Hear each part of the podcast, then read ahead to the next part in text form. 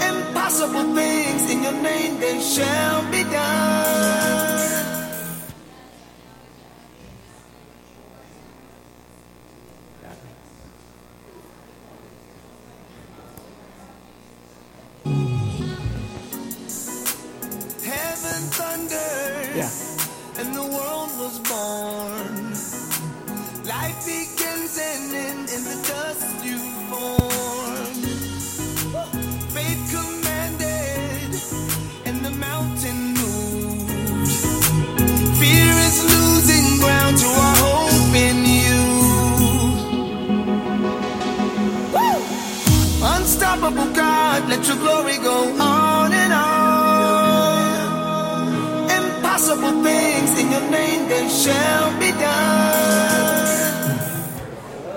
So I guess uh, that's the way to get everybody in their seats before I preach is to play the video twice.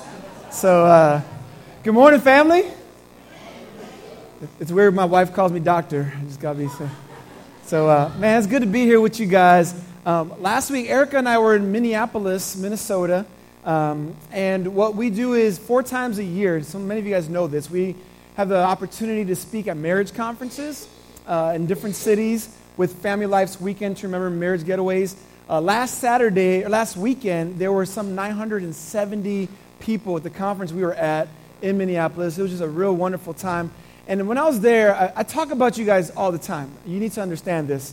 Wherever I'm asked to speak somewhere, um, I bring greetings on behalf of the Brook, and I often tell stories about you guys.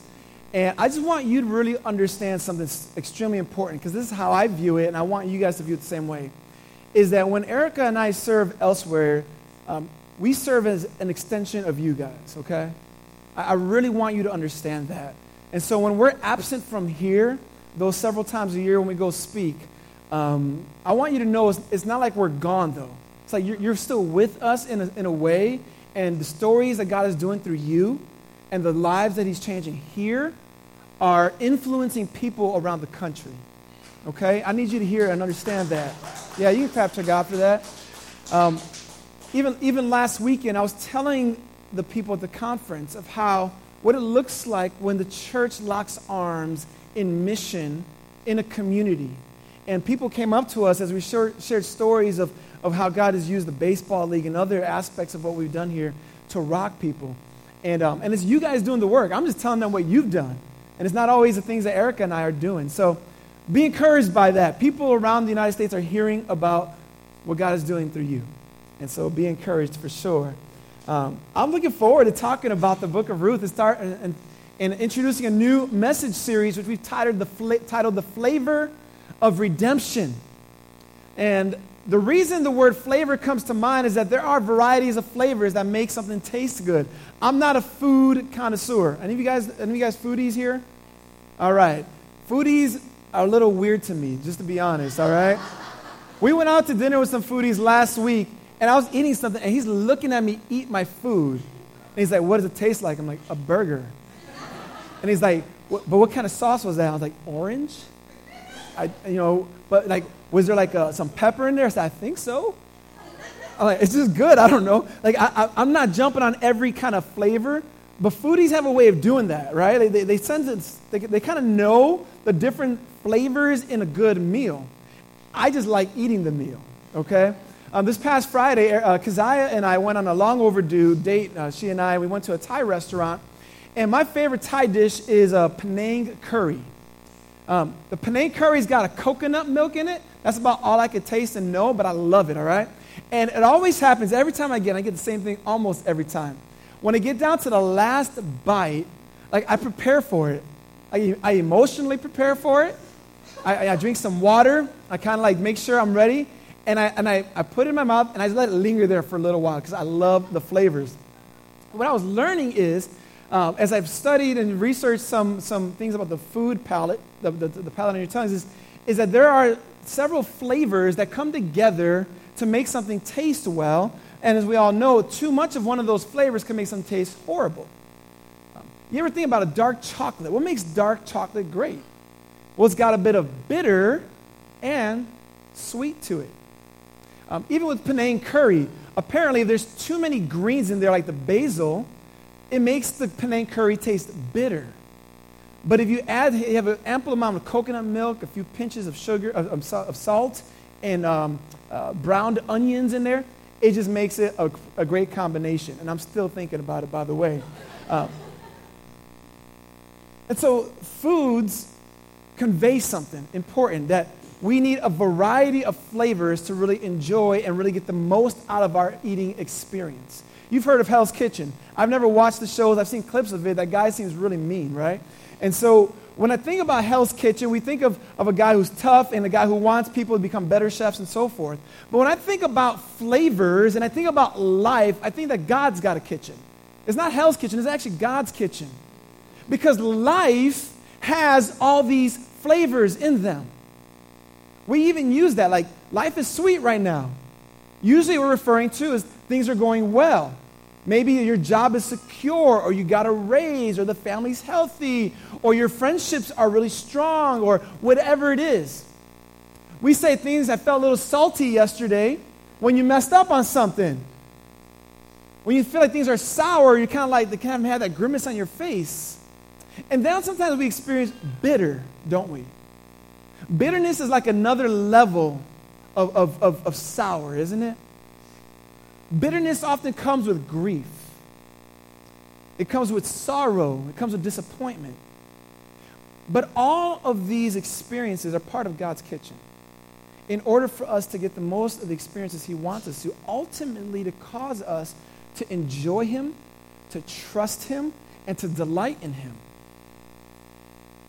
Think about this. God's got a flavor called redemption as well that comes and encounters us in the bitters of life.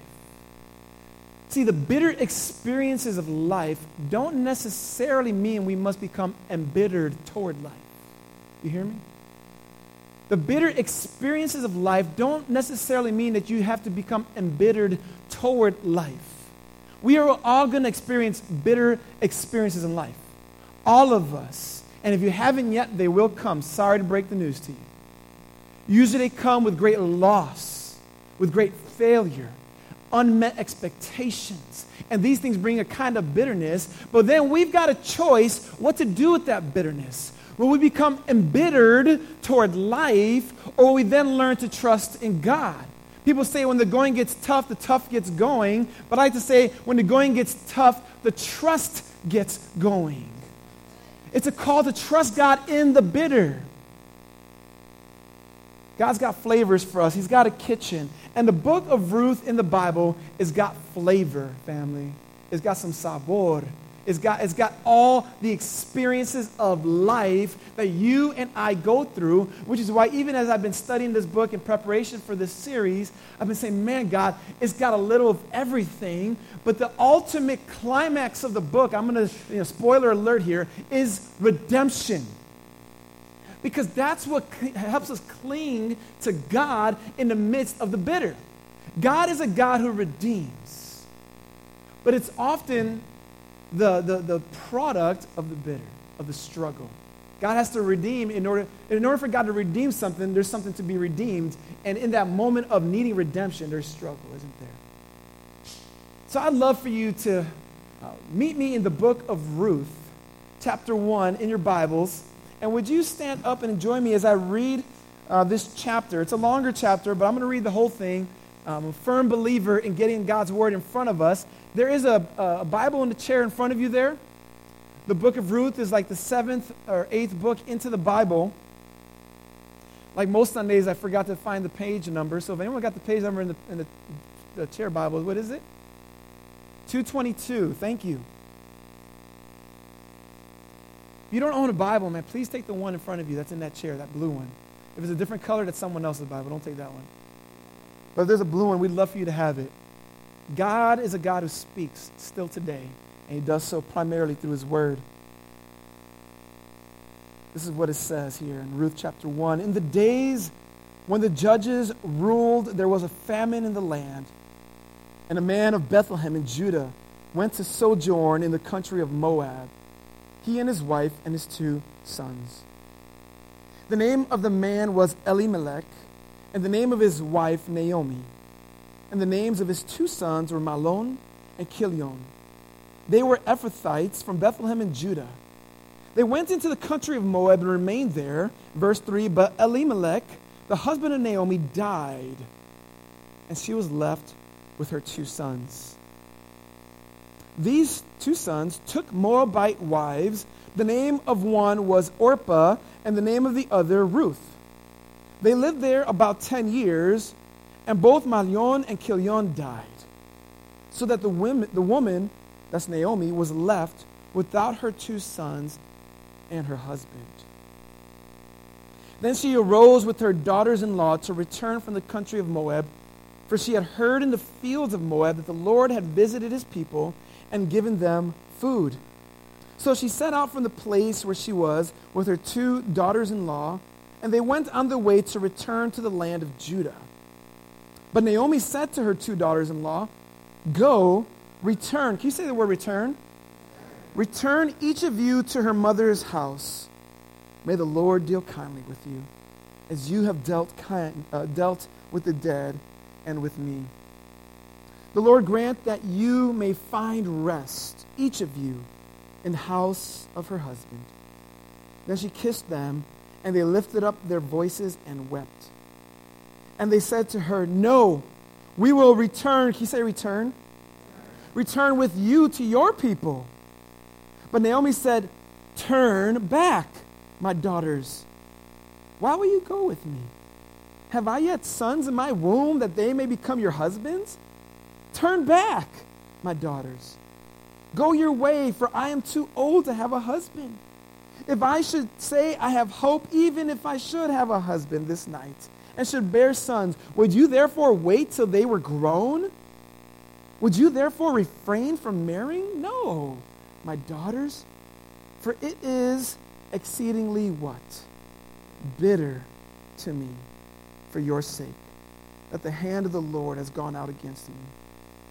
Then they lifted up their voices and wept again. And Orpah kissed her mother in law, but Ruth clung to her. And she said, See, your sister in law has gone back to her people and to her gods. Return. Can you say return? Return after your sister in law. But Ruth said, Do not urge me to leave you or to return from following you. For where you go, I will go. And where you lodge, I will lodge. Your people shall be my people, and your God, my God. Where you die, I will die, and there will I be buried. May the Lord do so to me and more also, if anything but death parts me from you. And when Naomi saw that she was determined to go with her, she said no more. In verse 19. So the two of them went on until they came to Bethlehem. And when they came to Bethlehem, the whole town was stirred because of them. And the woman said, and the women said, Is this Naomi? She said to them, Do not call me Naomi, call me Mara, for, all, for the Almighty has dealt very bitterly with me. I went away full, and the Lord has brought me back empty. Why call me Naomi, when the Lord has testified against me, and the Almighty has brought calamity upon me? So Naomi returned, and Ruth the Moabite, her daughter in law, with her, who returned from the country of Moab. And they came to Bethlehem at the beginning of barley harvest. Father God, we know that in these verses that we're about to unpack, there is rich truth that we know, Lord, is going to cut us to the heart, but I pray also put us on a trajectory toward healing. My Father, I pray that you would meet us, whoever is here, tasting bitter like Naomi. Whoever is here, God, with a determination for more but not knowing where to go, God, may they rest in Jesus today. Spirit of God, meet us, Lord. Be lifted high, I pray in the name of Jesus. Amen. You may be seated, fam.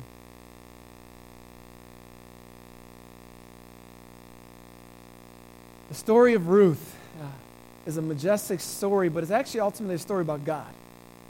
It's about what God does in the lives of people. It's also a story of a legacy. This has been sticking out to me more and more the last few days. Because the story, as I mentioned earlier, is going to come to a climax in chapter 4.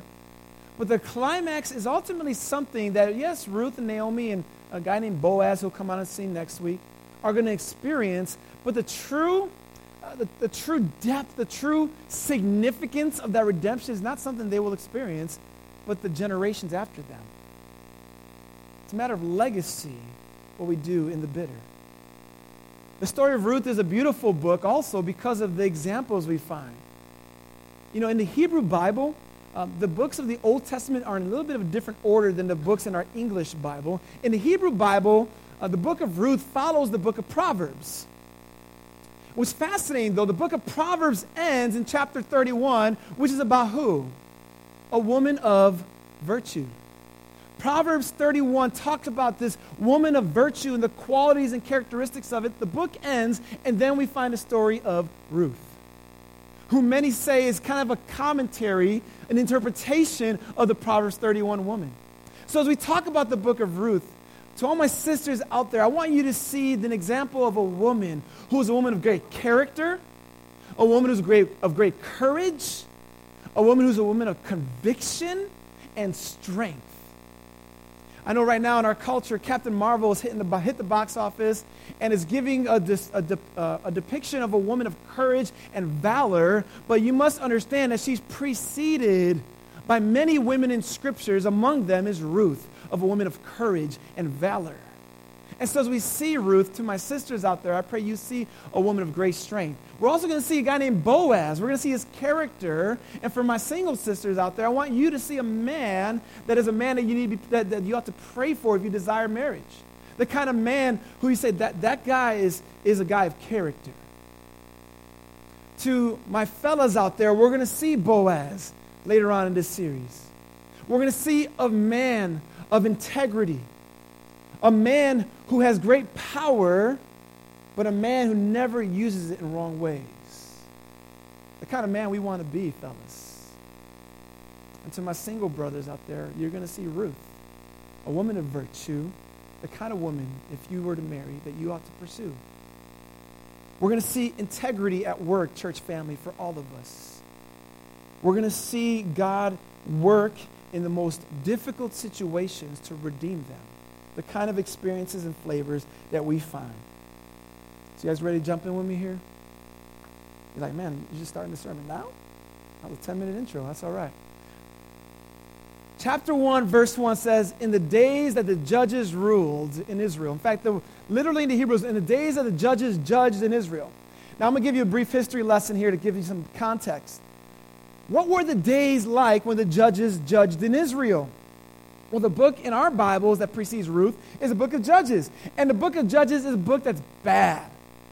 It's a bad book. All right, it starts out good. It starts out with this great leader named Joshua who brought God's people into a promised land. But then we have this condemning statement at the, end, at the end of chapter 1 into chapter 2 that after Joshua died, there arose another generation and then another one who did not know the Lord and it sets the book of Judges in a trajectory. In fact, we hear this common refrain that uh, it, says, it says, And the people of Israel did what was evil in the sight of the Lord and worshiped the Baals. That's like idols, golden calves, that kind of thing. And so you're like, how did God's people go from this great trust in God to worshiping Baals? And the answer is one generation. Drop the ball. And then what we see in the book of Judges is God people worship the Baals, and God's like, all right, if you're going to serve other idols, I'm going to withdraw my hand of protection. And what happens then is these foreign armies come in, they invade them, and the people of God are like, God, we're sorry, we sinned, please deliver us. And God sends these people called judges. Some of the judges are very popular, like a guy named Samson. He was a judge and he rescued Israel. He had supernatural kind of strength that was attached to his long hair, but ultimately his hair was strong because of God. But we know Samson was a guy with shaky character, just like all most of the judges were. But we see this common thing. God's people rebel. They, they get uh, foreign armies to conquer them. They cry out to God for help. He sends a judge to deliver them, whether it be Samson, Gideon, Deborah, or whoever it is. God delivers his people. They have peace for a season, and then they spiral back out of control. It's this horrible cycle, of some real wickedness. And the book of Judges ends with this statement In those days, there was no king in Israel. Everyone did what was right in his own eyes. That's the statement. So, in the days when the judges ruled in Israel, is when the book of Ruth takes place. In the middle of the hot mess of a nation, God drops in the middle of it a story of redemption. In the middle of the nation's unfaithfulness, we find a faithful woman and a faithful man. Family, we live in a nation that is a hot mess right now. We, we, we, can't, we can't ignore this truth. This is totally a side comment, by the way. But our nation is a wreck right now, spiritually. It is a mess socially. It is a mess politically, financially. The God that we serve is not honored in our nation. And we know that. Like, I'm not panicking. I'm just telling you, we've got to open our eyes and see that. Political parties are at war. God doesn't represent either of them.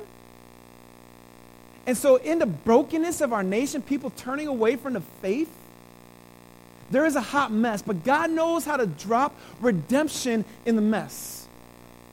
Yeah, you can clap to God for that one. You, you see, the book of Judges is a mess, and in the middle of it, we find Ruth, we find Boaz, we find redemption, the flavor of redemption. So, as we look at our own lives and say, All right, God, you can do something because you did it here in the days that the judges ruled in Israel, there was a famine in the land. The famine was often attached to God's hand of discipline because his people turned away. In fact, the book of Deuteronomy says, when you turn away from me, I'm going to send things like a famine. And what you need to do in order for that famine to go is to repent, to turn away from your sin and turn back to God. But as we see as the book of Ruth opens, Elimelech takes his family, and rather than calling his family to repent, he leaves the land where the famine was. He actually runs away from God's judgment into a land called Moab. He brings his wife Naomi and his two sons, Mahlon and Chilion. And as the story quickly unfolds, we find Elimelech dies, and then his sons get married, and then his sons die. Like we're introduced to these four, uh, these six characters the, the, the two sons uh, Naomi, her husband Elimelech, and her two sons' daughters, Orpah and Ruth. We're introduced to them like, like right away, and then like half of them die in five verses. And you come quickly to understand that this story is not about Elimelech, Mahlon, or Chilion, or even Orpah for that matter, but Naomi, Ruth, and another to come. But what we see is Elimelech turns away from Bethlehem, God's people, because of the famine, and goes into a foreign land. Many people believe that the book of Ruth is an illustration of what God's people have done toward God.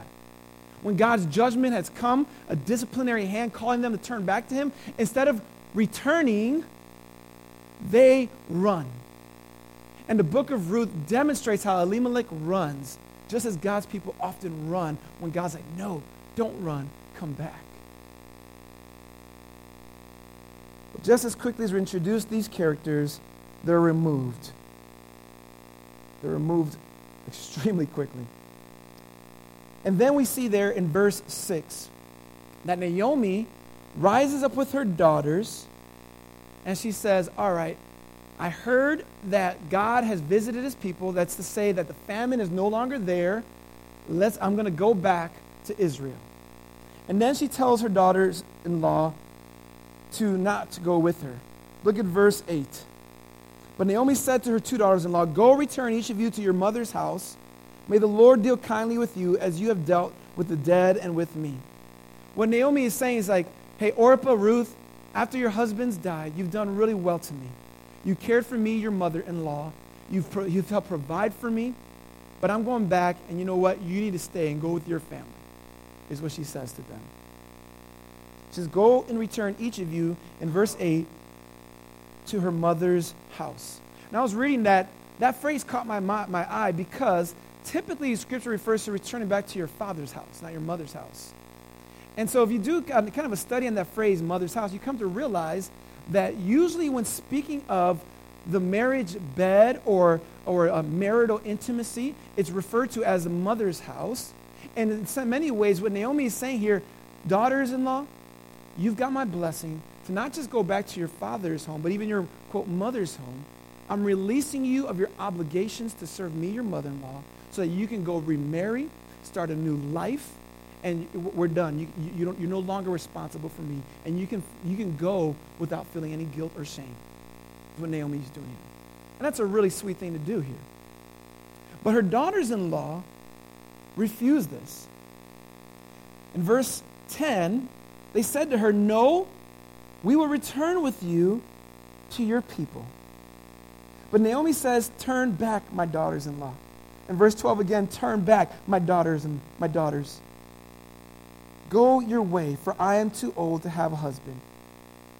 What, she's basically doing here, there was a cultural practice that when, if, someone, if a married couple, if the husband dies prematurely, it was a responsibility of the next of kin to raise up a family through the, through the, for the deceased husband. Now, that's a very cultural practice, of course, right? But that was the responsibility. And what Naomi's basically saying here, I ain't got no more kids. Ruth, Orpah, I got no more sons, and no one is left here for you to marry and to have children with. Uh, there's nothing here. And even she's like, basically, even if I get married today, which is impossible, but even if I did and got pregnant tonight, would you wait for my child to be of age to marry? Like, she's like, there's no hope here. Go. But what she says to them, which I find extremely interesting, is in verse 13, My daughters, for it is exceedingly bitter to me for your sake that the hand of the Lord has gone out against me. Naomi feels this sense of bitterness in her life. You, we understand it, right? She just lost her husband and her two sons in a 10 year window. She's experiencing real grief. And we're not even given a huge window into this. But you and I have experienced grief, and some of us have experienced it in deeper levels. So we're like, hey, I know exceedingly bitter feelings. But Naomi's like, but don't, don't come with me. We see in verse 14, then they lifted up their voices and wept again. And Orpah finally says, okay, I'm out. She kisses her goodbye and goes back home. But then we're told in verse 14, but Ruth clung to her. Ruth held on. And so now the story that started out with six characters down to two Naomi and Ruth. And then what Naomi tells her see, your sister in law, in verse 15, has gone back to her people and to her gods. Return after your sister in law. I read this and it bothered me because I'm like, all right, by the way, Naomi, this is now the fourth time you've told her to get out of here. All right? How many times does she need to tell you no before you let her go, let her stay? But then she says, go back to your people and to your gods. Made me wonder, like, what's, what's going on in Naomi here? If you recall, in the days when the judges ruled in Israel was a time of marked unfaithfulness to God. Kind of like a cultural belief in God that had no substantive discipleship attached to it. Sound familiar? It was a time when people would say, Yeah, I believe in the Lord, I believe in Yahweh, but it's just kind of like because everyone else does. Much like in our own country, I believe in God, or maybe somebody even say, I believe in Jesus, because everyone else does, but it has no real bearing in their life. And I wonder how much Naomi was caught up in that same kind of belief. Where she would even tell Ruth to go back to her gods, but in Ruth's gods and her family heritage was a God, it was an idol. Gods who can't speak, gods who can't redeem, gods who can't give life, gods who can't bring forgiveness. Why would she want her to go back to a God that can't help her? But that's what Naomi tells her to do. And Ruth puts her foot down. And she says, Don't urge me to do this. And then she gives this great statement Where you go, I will go. Where you lodge, I will lodge. Your people will be my people. Your God, my God. Where you die, I will die. And then Naomi basically like, okay, I know you're for real. And she lets her be. We're given a window, though, here, not only to Naomi's faith, but into Ruth's.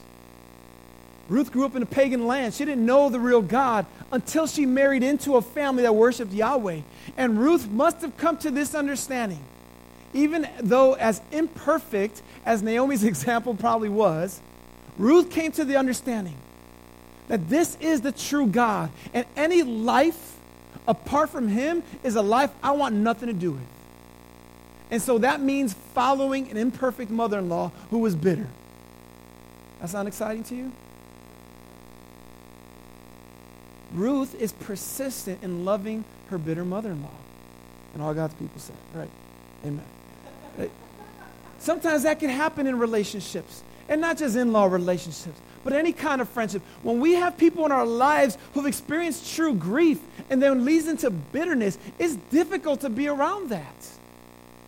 But Ruth says, I'm not going anywhere. I'm going to persist in being around you, Naomi. Yes, because I love you, and also because of your God. I'm not going anywhere. I love Ruth's example here. Family, when we separate from God, we're making ourselves vulnerable. When we allow our, our adversities, our grief to cause us not just experience bitter grief, to become embittered, though, toward God, we keep God at arm's length, and then we start walking in a dangerous place. We start running away from God like Elimelech did with his family rather than returning to God. Ruth doesn't do that. She's got a kind of calculated courage about her, a sort of stubborn resolve to not go anywhere other than where God was going to be. And I pray that God would cultivate in each of us, men and women alike, that kind of, that kind of courage and stubborn resolve to follow our God no matter what our life is going through. So Naomi finally raises her wife Eliza, says, Fine, Ruth, come along with me. And she goes back to Bethlehem, which, by the way, means house of bread. And there was no bread, which is what got them out of there initially. And when they arrive, it says in verse 19, the whole town was stirred up because of them. Now just picture this. Last they remember, 10 years ago, Naomi is leaving with Elimelech and their two sons, Mahlon and Chilion. And now Naomi's on her way back with this woman that nobody knew, missing her sons. The whole town is stirred up, and they're just kind of like, what is going on here? And they said in verse 19, Is this Naomi? And then verse 20, Naomi said to them, Do not call me Naomi. Naomi's name means pleasant in Hebrew. Maybe we'd say sweet. She said, Don't call me Naomi. Call me Mara. You want to guess what the word Mara means? Bitter. She says, For the Almighty has dealt very bitterly with me. So now we're seeing something here in Naomi's heart. She has some actually good theology with wrong application here, family. Naomi understands a truth that you and I must understand is that God is a sovereign God who is providentially in control over and sovereign over all things. Naomi's acknowledging this right here. She says, The Almighty has dealt this way with me. But in her suffering, she sees God as sovereign, but she doesn't seem to see him as good anymore. And so when we come to adversity and grief in life that brings bitter taste to our tongue, we have an option to see God as good or resent God as guilty. We can look at God as the one who's going to see us through it or be angry at God for bringing us in it. And what Naomi is doing is she's got the right understanding. God's in control, but she's basically turning resentful toward God here. The Almighty has dealt very bitterly with me. And then she says in verse 21 I went away full, but the Lord has brought me back empty. And I'm picturing Ruth on the side, like, man, what am I, chopped liver? But that's not how Naomi, she can't even see the fact that she's got a devoted daughter in law who's refusing to leave her side and walk with her in her bitterness. She's like, I don't even see that. I'm empty. I got nothing here. God has been harsh to me. He's been, he's, he's made me bitter. Family, I want us at the Brook to be a kind of people who have a big theology of God and also a right application of that theology. I want us to be a people family that sees our God as so grand, so, so providentially in control of everything. And even though we can't necessarily make sense of how that works, because you know what? There's evil in our world, isn't there? And we know that God's in control. And so we're like, God, how does that work? God, we know that you are not responsible for evil because you can't be tempted by evil, James 1 tells us. So, but we know you're in control and that evil happens. How do we reconcile that, God? You ever ask that question? I want us to have a theology that's so big that says, I know these things to be true. And even though in my greatest of wrestlings I can't quite figure that out, I know that the problem here is not God, but my finite mind. And so, what I'm going to do is choose to trust when life is bitter. I'm going to choose to trust when things don't make sense. I'm going to say, God, I don't know what's going on, but I know the Bible tells me you're good. I've tasted of your goodness. And though right now it's bitter, I'm still believing you're good.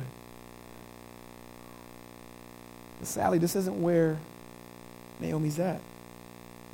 She's just like, I'm just empty. When Erica and I were in Israel, we were supposed to go on a trip to a mountain called Mount Bental. And the day we were supposed to go, um, it was just a cloudy day, extremely foggy, which was extremely disappointing because I had seen pictures of Mount Bental and the panoramic view from that mountain. And our tour guide had to break the news to us. He's like, guys, I'm sorry, but it's too cloudy out there. It's too foggy. And even if we got to the top of the mountain, there's just nothing to see. And so what he ended up doing was taking us somewhere else and giving us new, another experience. But as I thought about that, the scenery actually never changed, did it? The, what, what was out there didn't move even an inch. The panoramic view was still there. The mountains were still there and glorious, but what was was the fog of the day would, in, would inhibit our vision of the beauty. And that's what happens so often with God. God doesn't change. He is always beautiful. He is always glorious. He always good. But sometimes our circumstance fog our vision. And rather than trusting that the vision is still out there, we just come down from the mountain and say, God, I'm done with you. This is what God wants us to do, fam. Is to get up on that mountain in the midst of the fog and the bitterness. Say, Lord, I know you're there still. I know you're there. And you're not going anywhere. We each have a choice here. It's either God, I know you're in control, so I will trust you, or God, I know you're in control, so I will resent you. Pray you take the former. I'll trust you. Naomi says, Why call me Naomi when the Lord has testified against me and the Almighty has brought calamity upon me? Verse 22 So Naomi, what? Returned, and Ruth the Moabite, her daughter in law, with her, who returned from the country of Moab. And they came to Bethlehem at the beginning of barley harvest. Now, I told you that many interpreters believe the book of Ruth is a commentary also on what's happening in, in culture. When God's hand of discipline was on them, calling them to come back to God, they instead fled from God into other places. The word return, as I've been drawing your attention to it, shows up 12 times in this chapter alone. 12 times. What's remarkable, it's the same Hebrew word that the prophets use when they look at God's people and say, return to the Lord. What the book of Ruth is doing, family, is calling you and me when we feel God's hand of discipline or we're just experiencing the bitterness of life that comes from a broken world. God is saying, don't run away, but return to me. Return to me. What will you do with that? What will you do with that?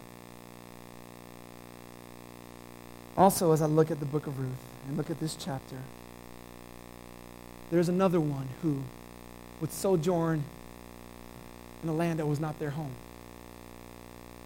There was one who left home to sojourn in a foreign place, but not because of rebellion, but to save the rebellious. And that one is named Jesus. He's one who would taste the bitterness of death like Naomi tasted. One who would taste the bitterness of experience in life.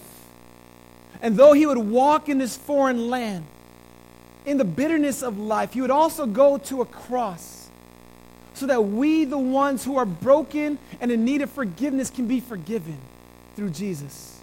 He would be the God who brings redemption in the sojourning so that as we wander about, we can find hope and forgiveness and redemption in Jesus. So, family, will you return to the one who went to the cross for you? We keep pounding at the throne room of grace, saying, God, I don't understand, but I'm going to hold fast to you.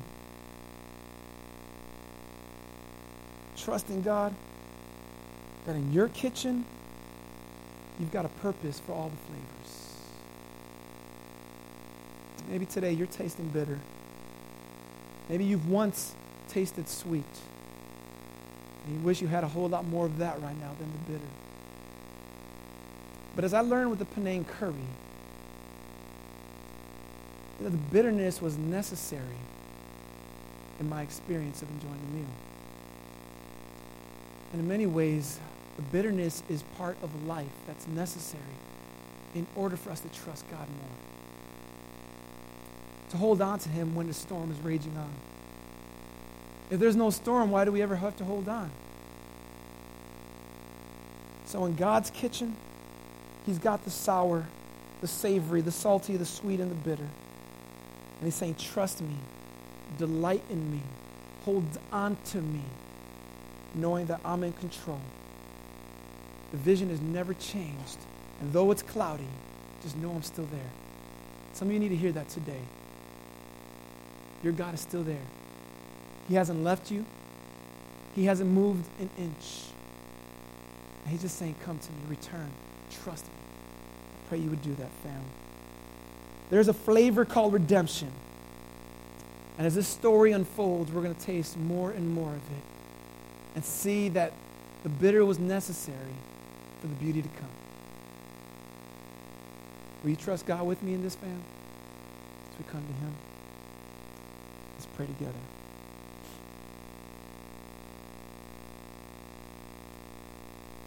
God, I know that my, my brothers and my sisters here in this room um, are facing an array of flavors, God. And Lord, I, I, I pray, God, that the words of Ruth 1 today would resonate in their hearts. That even as they see uh, a progression in this story that, that's leading towards something of, of, of significance, and even though, though for those who are unfamiliar with the story, they can't even see where the story is going, but they know it's going somewhere. God, I pray that they don't even remember that their lives are in the same way. That, God, we can't often see where our lives are going, but we know there's a God who directs them. So I pray that, that these men and women that are youth in this room would hold on to you, God. Maybe they tasted the sting of death in their family recently, Lord. Maybe they've, they've experienced the bitterness of betrayal, the bitterness of, of unmet expectations, of their own personal failures, of, of wounds and hurts and memories. God, I pray that you'd meet them in this place. That, God, that they would follow you to the top of that mountain and say, Lord, I know you're still there. God, I ask, God, that you'd meet us here in this place. Forgive us, God, from we've packed bags, spiritually speaking, like Elimelech, and ran away from your hand instead of saying, God, I'm coming to you.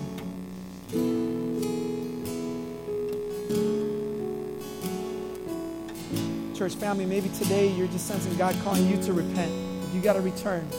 You've ran away from God instead of running to Him, and He's reminding you that right now, and He's saying, Come back to me, man. Would you just take a moment, even as you're praying, just saying, God, forgive me. God, I'm so sorry that when you've been trying to get my attention, I've been running away. Forgive me, Lord. I'm coming back to you. Church family, maybe there's someone here who's never returned to Jesus. But your whole life has been spent sojourning, wandering about, trying to find answers to life that never satisfied. Please know that there is a God who will satisfy your deepest longing, which is ultimately forgiveness and a relationship with Him. We invite you to come to Him today to say, God, forgive me for my sins. I trust in Jesus who died to pay the penalty that I deserve and rose from the dead. Family, maybe God's putting someone on your heart right now that you need to pray for. You know that they're just so far away. Would you just voice their name before God in your heart? God to hunt them down, chase them down.